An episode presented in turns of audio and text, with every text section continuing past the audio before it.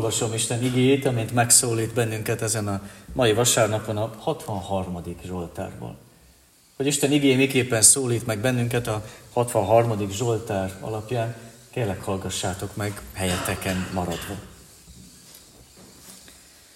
Dávid Zsoltár abból az időből, amikor Júda pusztájában volt. Ó Isten, Te vagy Istenem, hozzád vágyakozom. Utánad szomjazik lelkem, utánad sóvárok testem, mint kiszikkadt, kopár, víztelen föld. Így nézek rád a szentében, hogy lássam hatalmadat és dicsőségedet. Mert szereteted az életnél is jobb, ajkam téged dicsőít. Ezért téged áldalak, amíg élek, nevedet imádva emelem föl kezem. Mint a zsíros falatokkal laktam volna jól, úgy újjong az ajkam, és dicsér a szám. Fekvő helyemen is rád gondolok, minden őrváltáskor rólad elmélkedem. Mert te voltál a segítségem, szárnyad árnyékában újjongok, ragaszkodik hozzád lelkem, jobboddal támogatsz engem. De akik pusztulásomra törnek, a föld mélyébe kerülnek. Gardérre hányják őket, sokálok eledelévé lesznek. De a király örül Isten előtt. Dicséretet mondanak, akik ráesküsznek, a hazugok szája azonban bezárul.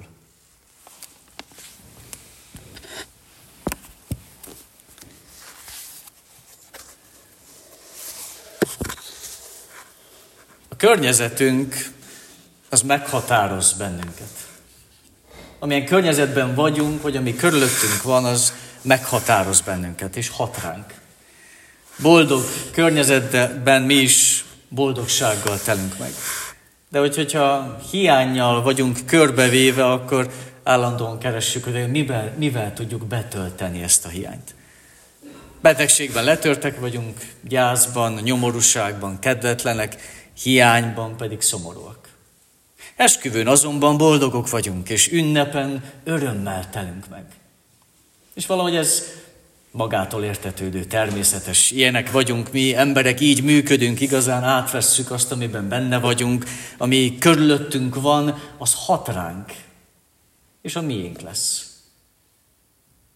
A nehézség igazán az, és akkor kezdjük el érezni, hogy ez nem biztos, hogy mindig jól van így, ahogy van, amikor rádöbbenünk arra, hogy a körülöttünk lévő dolgok, környezetünk az állandóan változik.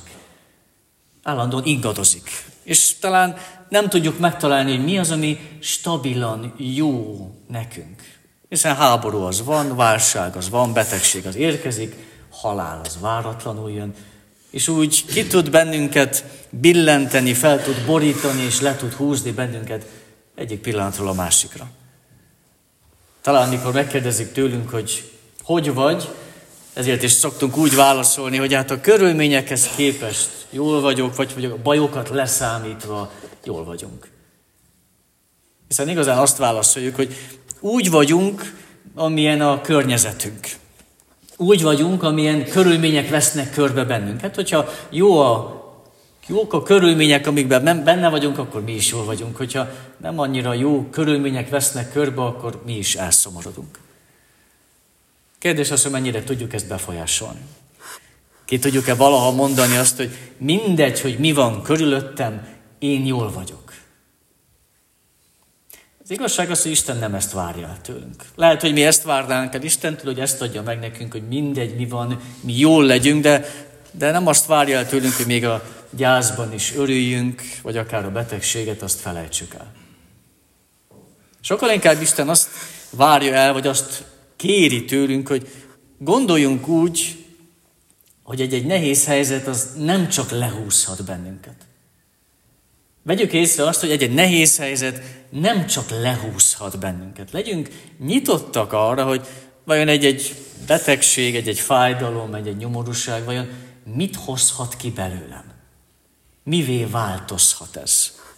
Nem csak lehúzhat, hanem még fel is emelhet. Valamikor csak lehúz, de valamikor fel tud emelni bennünket. A környezetünket nem tudjuk megváltoztatni, egy háborút nem tudunk mi megállítani, vagy a válságot nem tudjuk megszüntetni, az árakat nem tudjuk levinni, de, de tudhatjuk azt, hogy nem csak ennyi van. Tudhatjuk azt, hogy nem csak ennyi van. Dávid, amikor megírja ezt a Zsoltárt, ezt a 63. Zsoltárt, akkor olyan helyzetben van, amikor az ő fia, Absalon fellázadt ellene. Annyira elfajult ez a lázadás, hogy el kellett meneküljön a palotába, Jeruzsálemből Dávid maroknyi kis seregével, és a, a pusztába talált menedéket. És itt írja ezt a Zsoltárt. Mit tesz Dávid ebben a helyzetben? És amikor feltesszük ezt a kérdést, hogy mit tesz ebben a helyzetben, akkor úgy várjuk a választ, hogy tudjuk, nem íróasztal előtt ül, és ott szépen jó körülmények között megfogalmazza ezt a vágyakozó Zsoltárt, hanem tudjuk jól, hogy úgy íródott ez a Zsoltár, hogy a pusztában van, és próbálja valahogy feldolgozni, vagy szembenézni azzal, hogy a saját fia fellázadt ellene, és neki pedig ezért el kellett menekülnie. Tudunk azonosulni ezzel a Zsoltárral, mert nem ideális körülmények között íródott, hanem nyugodtan be tudjuk helyezni a saját élethelyzetünkben. Így tesszük fel is a kérdést, és várunk választ, hogy mit tesz Dávid ilyen helyzetben. És amit először megfogalmaz a Zsoltár, az, hogy, hogy vágyakozik, és sóvárok Dávid. Vágyakozik, és sóvárok. Egy szó sem hangzik el a Zsoltárban arról, hogy bárcsak milyen jó lenne, ha megváltoznának a körülményeim, bárcsak újra a palotában lehetnék, hanem elkezdte öntözni Dávid a szívében lévő pusztaságot, elkezdte öntözni azt a pusztaságot, ami a, a helyzet és a körülmények miatt benne keletkezett. Magára Istenre kezdett el vágyakozni, és nem pedig arra, amit ő ajándékként ad, hanem magára egyértelműen az Istenre. Nem mondta azt, hogy bárcsak a palotában lennék, bárcsak újra szolgák vennének körül, bárcsak kényelmes körülmények között lennék én, mert tudta, hogy nem csak ezekhez kapcsolható az Isten jelenléte. Nem csak a jó körülmények jelentik azt, hogy akkor minden bizonyal velem van az Isten. Nem hozzá próbálta kapcsolni még a pusztához is, még a hiányhoz is Istennek a jelenlétét. De igazán Dávid azt éli meg, hogy a hiány az azt jelenti, hogy ő keresi az Istent. Dávid azt éli meg, hogy a sóvárgás az azt jelzi, hogy közel van hozzám az Isten. És ez, ez egy nagyon nagy élettapasztalat, hogyha ha éhes vagy, akkor keresed az Istent. Ha van benned egy éjség, akkor ez azt jelenti, hogy keresed az Istent. A vágyakozás és a sóvárgás nem azt jelenti, hogy valahol elbújt az Isten, és meg kell találni. Nem azt jelenti, hogy nem érdekli a sorsunk, és valahogy fel kell kelteni a figyelmét, hanem a sóvárgás és a vágyakozás azt jelzi, hogy közel van az Isten. És Dávid tudja, nagyon nagy tudás ez. Dávid tudja, hogy ő, hogy ő az Istenre vágyik. Nem bármi másra, nem kényelemre, hanem az Istenre vágyik. És a pusztában ez a tudás, ez felemelő. Felér egy öntözéssel. Idősek szokták megfogalmazni azt, hogy amikor már éjszaka nem tudnak aludni, akkor elkezdik számolni, számba venni azt, hogy kik vannak még a faluban, hányan vannak még, hányan vannak még a házakban, akik lakják is, és persze nem lehet ennek más eredménye, csak igazán annyi, hogy milyen kevesen vagyunk. Hiszen ha sokkal lennénk, akkor nem tudnának mindenkit felsorolni. Mit tesz Dávid? Dávid, amikor reggel felébred, akkor ő ébrezgeti az ő vágyakozását. Nem kezd el szomorkodni azon, hogy milyen sanyarú helyzetben van, és miért, nem, miért nincsen ez másképp, hanem elkezdi ébrezgetni az ő vágyakozását és sóvárgását Isten iránt. Hogy nem egy jobb életre vágyik, mert tudja, hogy Isten még az életnél is jobb. Vágyakozik, és az ő lelke, pusztasága elkezd virágozni. Sőt, ugye az a különleges ebben a Zsoltárban, főleg ha így tudjuk, hogy milyen körülmények között íródott, hogy a, a pusztában éli át azt, hogy számára ez az a hely, ahol megtelhet az ő lelke. Nem az a hely, ahol kiürül, és ő is teljesen pusztává válik, hanem az a hely, ahol megtelik az ő lelke. Ezt persze nem ő választotta magának, ha csak lehetett volna, akkor valami más körülményeket választott volna, nem lenne benne ebben a helyzetben magától, és mégis forrássá változott számára. A pusztaságban kapja meg azt, amire igazán szüksége van. Minden marad a régi, nem szűnik meg az üldözöttsége, és mégis az ő lelke elkezd telítődni, és az ő lelke elkezd virágozni. És neki ez elég. Ez a, a szép ebben a Zsoltárban, neki elég, hogy a lelke elkezd virágozni. Jó feltennünk a kérdést, hogy hol van az a hely, ahol az embernek minden megvan, amire szüksége kell legyen. Hol van az a hely, ahol az embernek minden megvan, amire szüksége van testileg és lelkileg?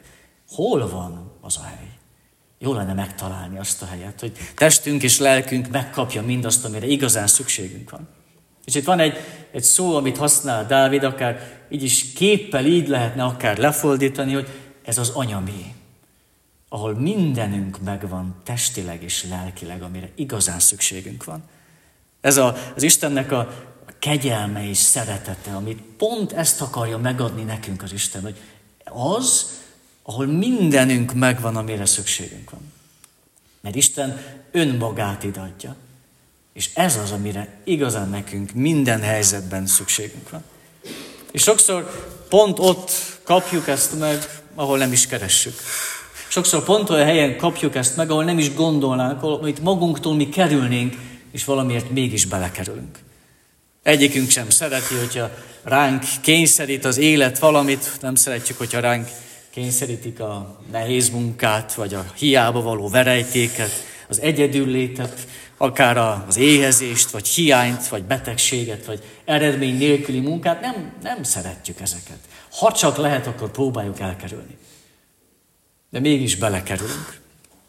Mégis megkapjuk ezeket, és valahogy próbáljuk megkeresni a lehetőséget, hogy hogyan tudunk szabadulni ezektől.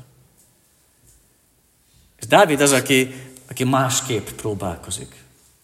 Dávid az, aki a pusztában fedezi fel, hogy ő ott a legéhesebb. Eddig lehet rá se döbbent, de ott a legéhesebb az Istenre. Ott vágyik igazán az Istennek a közelségére, és megtalálja a forrását. Ottal nem is gondolta volna, ottal nem is reménykedett volna erre. Egy vers az, ami segített nekünk abban Turmezei Erzsébettől, ami a forrásunkat talán segít megtalálni és ráébredni. A címe a forráshoz. Alatta ilyen magyarázó szöveg, te nem csak olyan forrás vagy, amelyik engedi magát megtalálni, te az a forrás vagy, amelyik maga indul el megkeresni a szomjazókat. Tiszta, bővízű, csodálatos forrás, keres tovább a szomjasakat. Látod, mennyien vannak. Posvány vízével oltják szomjúságukat. Szomjaznak életre, szeretetre, írgalomra és bocsánatra, jóságra, igazságra, örömre, igazi szabadságra. Szomjazók számlálhatatlan serege. Mi lesz velük, ha rád nem találnak? Milyen felfoghatatlan, hogy elindulsz megkeresni őket, ahogy szüntelen útban vagy feléjük, meg se várva, hogy ők keressenek. Milyen csodálatos titok. Boldog, akit már megtaláltál, és nem posványok mérgező vizét issza. Ahogy ígérted, nem szomjazik soha többé, és belsejéből szeretet, öröm, irgalom, jóság, élő víz fakad. Krisztus forrás, te áldott, drága, tiszta, keresd tovább a szomjasokat. Mi elkerülni nem tudjuk a gondokat, nem tudjuk megváltoztatni a környezetünket, de azt, azt tudjuk, hogy kérni, hogy forrással változzon. Vágyakozással és ragaszkodással tudjuk kérni, hogy forrással változzon nekünk. Jó feltennünk azt a kérdést is, hogy hol tudom én betölteni azt a, a hiányt, ami bennünk van. Az Isten alakú űrt mivel szeretném betölteni? Dávidnak a hatalmas előnye az, hogy ő, ő tudja, hogy Istenre vágyik. Hogy tudja, hogy Istennel lehet egyedül betölteni ezt. De, de mennyi minden más van, ami mi pótlékként megpróbálja betömíteni valahogy ezt az űrt bennünk. Mindegyikünkben külön-külön. És az oltár egyetlen dologról szeretne biztosítani bennünket azt, hogy mi magunktól a pusztába nem mennénk. Meggyőződhetünk arról, hogy mi a gondokban és fájdalmakban biztos, hogy nem keressük az erőforrást, és nem számítunk erre. De pont ez jelzi azt, hogy egyetlen dolgot kell magunká, magunkévá tennünk, hogy ez ajándék. Hogy Istennek a hiányt betöltő jelenlétét, azt kapjuk. Nem mi szerezzük meg. Nem mi tudjuk elérni valahogy, hanem kapjuk az Istentől. Talán pont ott, ahol egyáltalán nem számítunk rá. Egyet tehetünk, legyünk nyitottak a pusztában is megkapni ezt. Legyünk nyitottak ott is rátalálni és észrevenni Isten betöltő jelenlétét. Hiszen olyan különleges, amikor így a Zsoltár vége fele látjuk, hogy Dávid végig az öröm felé halad. Ami nem természetes. Nem ezt várnánk el egy üldözött és menekülő embertől, nem, nem az van benne mégsem, hogy ő már mindenről lemondott, ő már reménytelen, és már nem látja a kiutat. Hanem mindenét áthatja az öröm. Szó szerint olvassuk, hogy az egész testét, száját, ajkát, kezét, nyelvét, az ő akaratát, az ő emlékezését mindennel keresi és dicséri az Istent. Egyszerűen azért, mert ott érzi magát Istennek a színe előtt, még a pusztában is. És tudja, hogy a kezéből lejjebb már nem esett. Ha Isten színe előtt van, akkor nem haladhat más felé, csak is az öröm felé. Akárhol is van, Istennel mindig az öröm felé halad, még a pusztaságban is. És lehet feltűn nekünk Zsoltár vége fele az utolsó pár versben olyan hangot üt meg Dávid, amit úgy legszívesebben az ilyen Zsoltárokból kihagynánk. Legszívesebben azt mondanánk, hogy elég csak az előző pár vers a vágyakozásról, és a sóvárgásról, az Isten dicséretről, a többi, amikor az ellenségről szól, arra nincs igazán szükségünk, az ki is lehetne hagyni. Nem illik ide ezekhez a versekhez.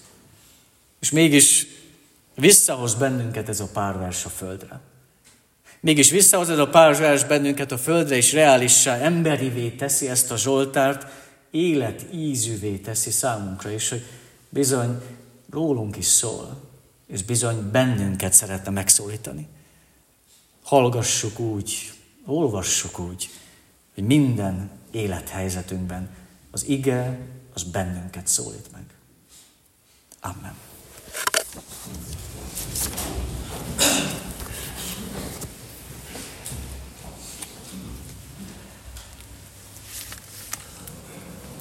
A 380. énekünknek az első versszakával válaszoljunk az igére. 380. énekünk első versszaka.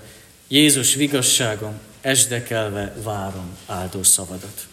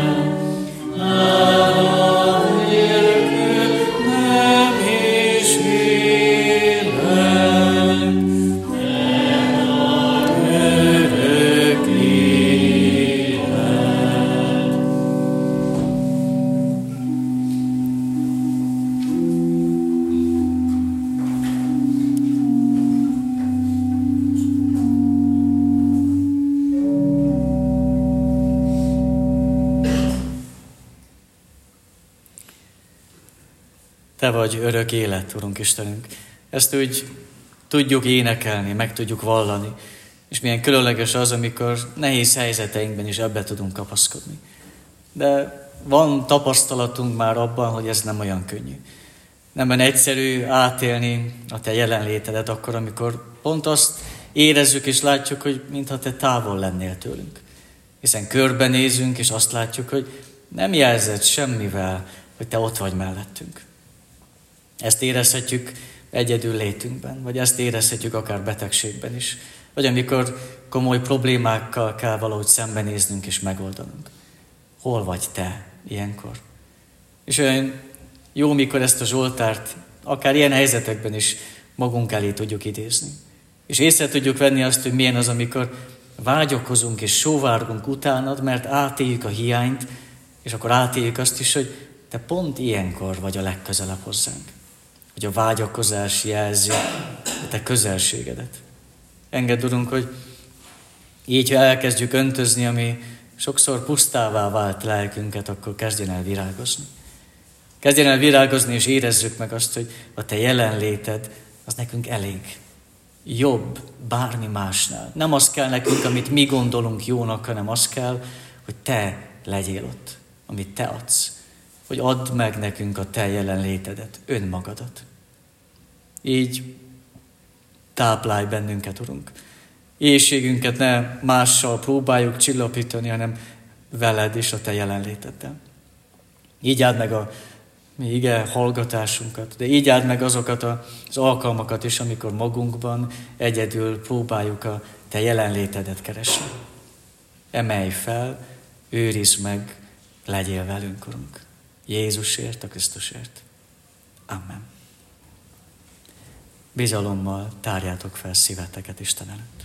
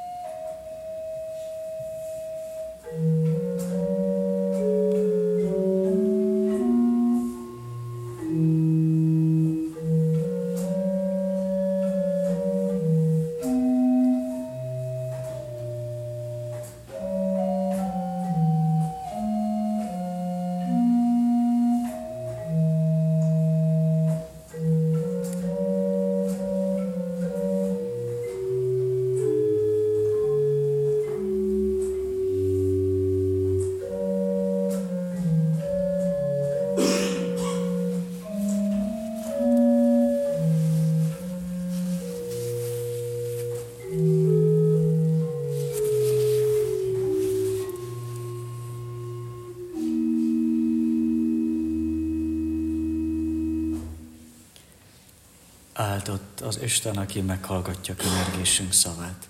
Amen. Mi, atyánk, aki a mennyekben vagy, szenteltessék meg a te neved. Jöjjön el a te országod, legyen meg a te akaratod, amint a mennyben, úgy a földön is. Minden napi kenyerünket add meg nékünk ma, és bocsásd meg védkeinket, miképpen mi is megbocsátunk az ellenünk védkezőknek. És ne vigy minket kísértésbe, de szabadíts meg a gonosztól, mert tiéd az ország, a hatalom és a dicsőség mindörökké. Amen.